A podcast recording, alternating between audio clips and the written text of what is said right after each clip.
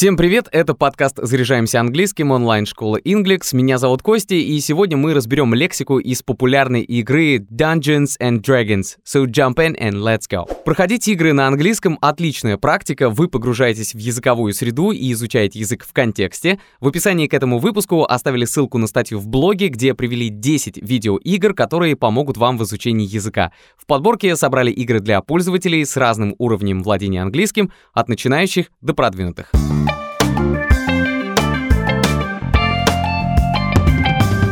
Если вы никогда не слышали о Dungeons and Dragons, то, возможно, видели сериал «Очень странные дела». Как раз его герои были фанатами этой игры. Dungeons and Dragons, или «Подземелья и драконы» — это такая настольная игра в жанре фэнтези, которая появилась еще в середине 70-х, и с тех пор она завоевала кучу поклонников. А в этом году появилась новая голливудская экранизация, и слоганом этого фильма стала фраза «Who needs heroes when you have thieves?» что значит «Кому нужны герои, когда у тебя есть воры?» Heroes — герои, Thieves — воры. Ну и, собственно, полное название этого фильма «Подземелья и драконы. Честь среди воров». В нем есть много интересных фраз и выражений, и вот, например, такие. Here's the thing. We're a team of thieves. Here's the thing. We're a team of thieves. Первая фраза — это устойчивое выражение «here's the thing», которое переводится как «дело вот в чем». Ее можно использовать, когда вам нужно что-то объяснить, и вы хотите быстро перейти к сути без долгих рассуждений. А еще другой перевод этой фразы «тут такая штука». Используйте разный перевод в зависимости от ситуации. Ну вот, например, «Here's the thing. I can't marry you because I'm already married». Тут такая штука, я не могу на тебе жениться, потому что я уже женат. Ну а в данном фильме дело было в том, что «Here's the thing. We're a team of thieves». Дело вот в чем. Мы команда воров. А вот что говорится дальше. And when you do this, you're bound to make enemies. And when you do this, you're bound to make enemies. И когда ты делаешь это, ну, в смысле, занимаешься воровством, ты обречен на то, чтобы иметь врагов. Здесь есть очень хорошее выражение «you're bound to make enemies». Еще можно красивее перевести как «ты наживешь себе врагов». Be bound to непременный, обязательный, то есть так говорят об уверенности, что что-то произойдет. It is bound to be. Говорится, когда кто-то уверен, что что-то обязательно случится, то есть чего-то следовало бы ожидать. Например, when you are making first steps in your career, mistakes are bound to happen. Когда ты делаешь первые шаги в своей карьере, ошибки неизбежны. И еще надо сказать, что bound to используется в основном в разговорном английском, а в письменном этот оборот обычно заменяют на certain to или it is inevitable that. То есть та же фраза в текстовой записи выглядела бы как you're certain to make enemies или it is inevitable that you will make enemies.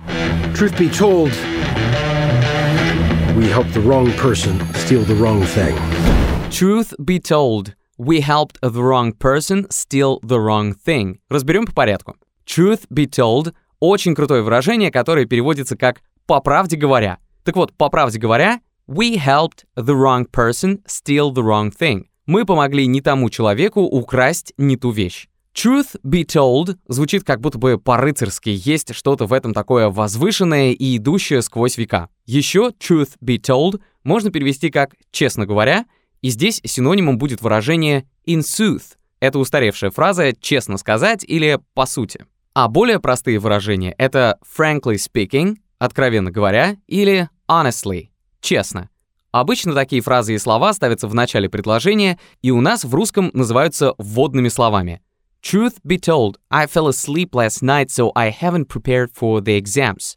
По правде говоря, я уснул вчера и не подготовился к экзаменам. Или in sooth, I don't know why I am sad. По сути, я не знаю, почему мне грустно. So how do we pull that off? Uh, Figure it out over a drink? Probably best. Well, how do we pull that off? Еще одно интересное выражение. Ну и как мы с этим справимся? Или ну и как мы это сделаем, то есть реализуем. To pull something off — фразовый глагол «преуспеть в чем-то, несмотря на трудности и препятствия», то есть, другими словами, сделать, несмотря ни на что. Кстати, выражение «несмотря ни на что» на английском это against odds. Запоминайте, крутая фраза. Далее героиня фильма спрашивает персонажа Криса Пайна «Figure it out over a drink?» «Разберемся за выпивкой?» или «Обсудим это за стаканчиком?» To figure something out Еще один фразовый глагол означает разрешить проблему или найти ответ на вопрос, после чего следует probably best. Возможно, это лучше всего. И вот в этом выражении хорошо видна разница в мышлении и построении конструкции в английском и русском. У них в этой фразе всего два слова probably best, в нашем языке четыре. Возможно, это лучше всего. Хотя, скорее всего, эту фразу на русский можно перевести и короче.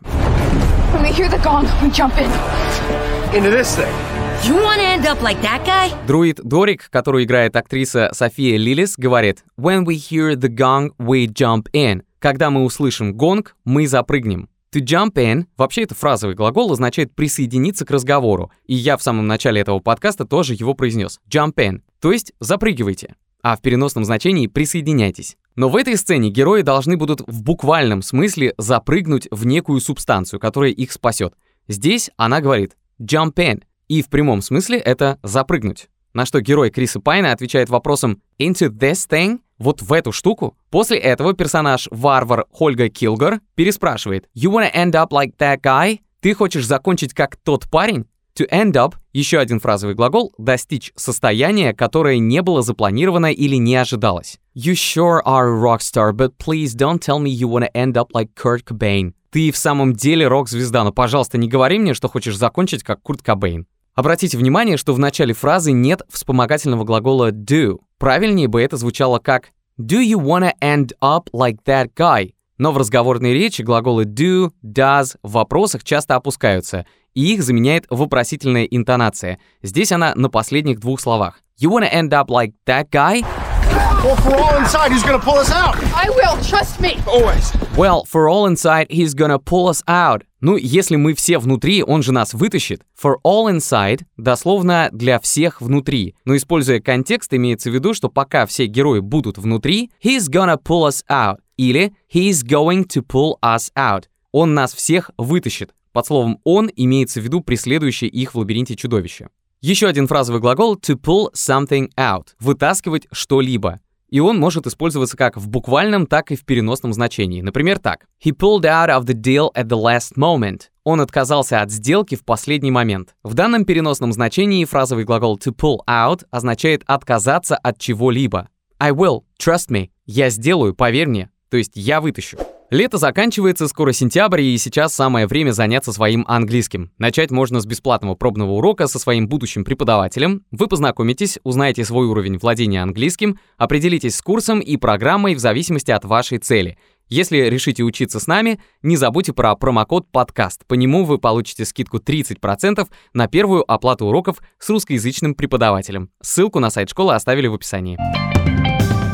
Спасибо, что послушали этот выпуск. Обязательно ставьте лайки и звездочки, пишите отзывы, если было полезно. Это помогает продвижению подкаста. Мы есть в Apple и Google подкастах, Яндекс Музыке, во Вконтакте и на других платформах. Stay cool. See ya.